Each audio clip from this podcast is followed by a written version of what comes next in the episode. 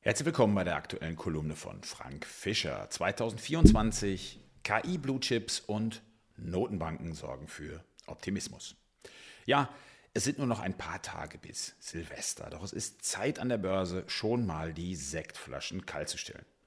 2023 hat Nerven gekostet, war aber ein gutes Börsenjahr. Und wie geht es 2024 weiter? In den letzten Tagen und Wochen ist der DAX von einem Allzeithoch zum anderen geklettert. Auch an der Wall Street hat man das Jahresende genutzt, um die Bilanzen aufzupolieren. Getrieben wurden die Aktienmärkte dabei von der Vorfreude auf baldige Zinssenkungen, sowohl von der EZB als auch von der Fed.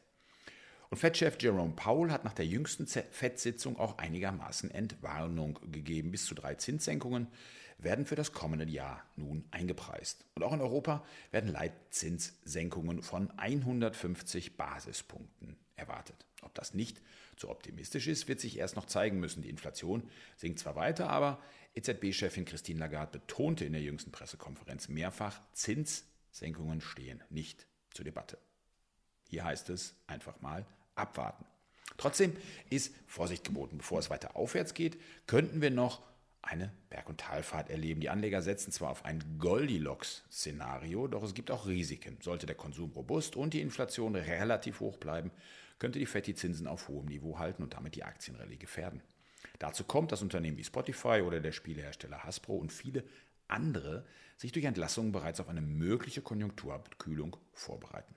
Übermut ist also nicht angebracht. Aber eins ist auch klar, die künstliche Intelligenz, die wird ein Treiber bleiben im kommenden Jahr. Denn hier können wir auf jeden Fall optimistisch bleiben.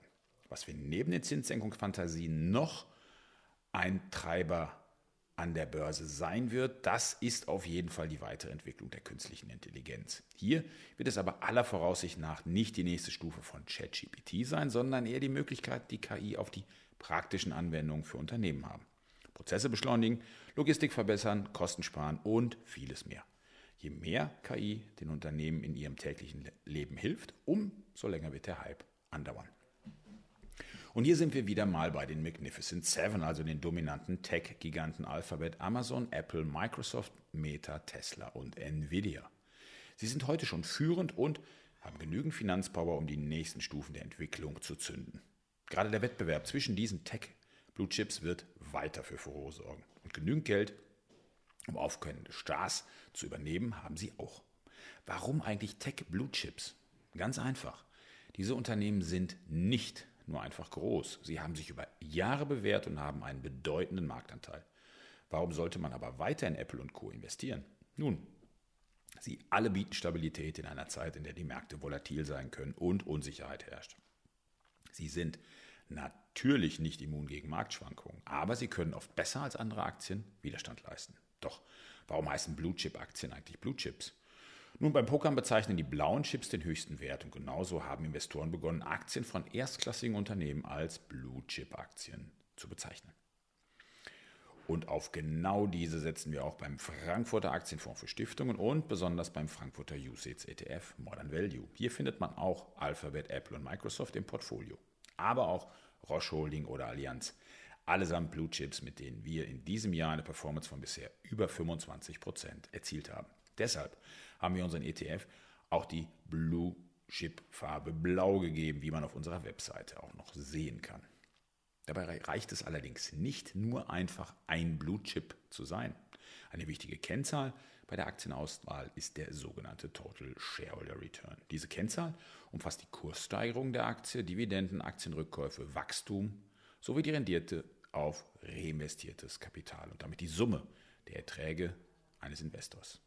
Der ETF setzt sich aus den 25 Aktien mit den höchsten prognostizierten zu erwartenden Total Shareholder Returns in den nächsten fünf Jahren zusammen. Und diese Kennziffer wird alle drei Monate überprüft und das Portfolio entsprechend angepasst. Wir sind davon überzeugt, dass uns dieser Ansatz auch im kommenden Jahr gute Erträge bringen wird. Die Notenbanken und KI werden dabei sicherlich helfen, auch wenn wir darauf gefasst sind, dass es auch im kommenden Jahr Schwächephasen geben wird und dass sich die geopolitische Lage vorerst nicht beruhigen wird. Außerdem, nicht zu vergessen, auch im kommenden Jahr werden wieder schwarze Schwäne zu sehen sein, mit denen heute noch keiner rechnen kann. Das war es mit der aktuellen Kolumne von Frank Fischer. weitere Hinweise zu unseren Einzelmandaten, aber auch zu unseren Fonds erhalten Sie regelmäßig hier auf shareholdervalue.de.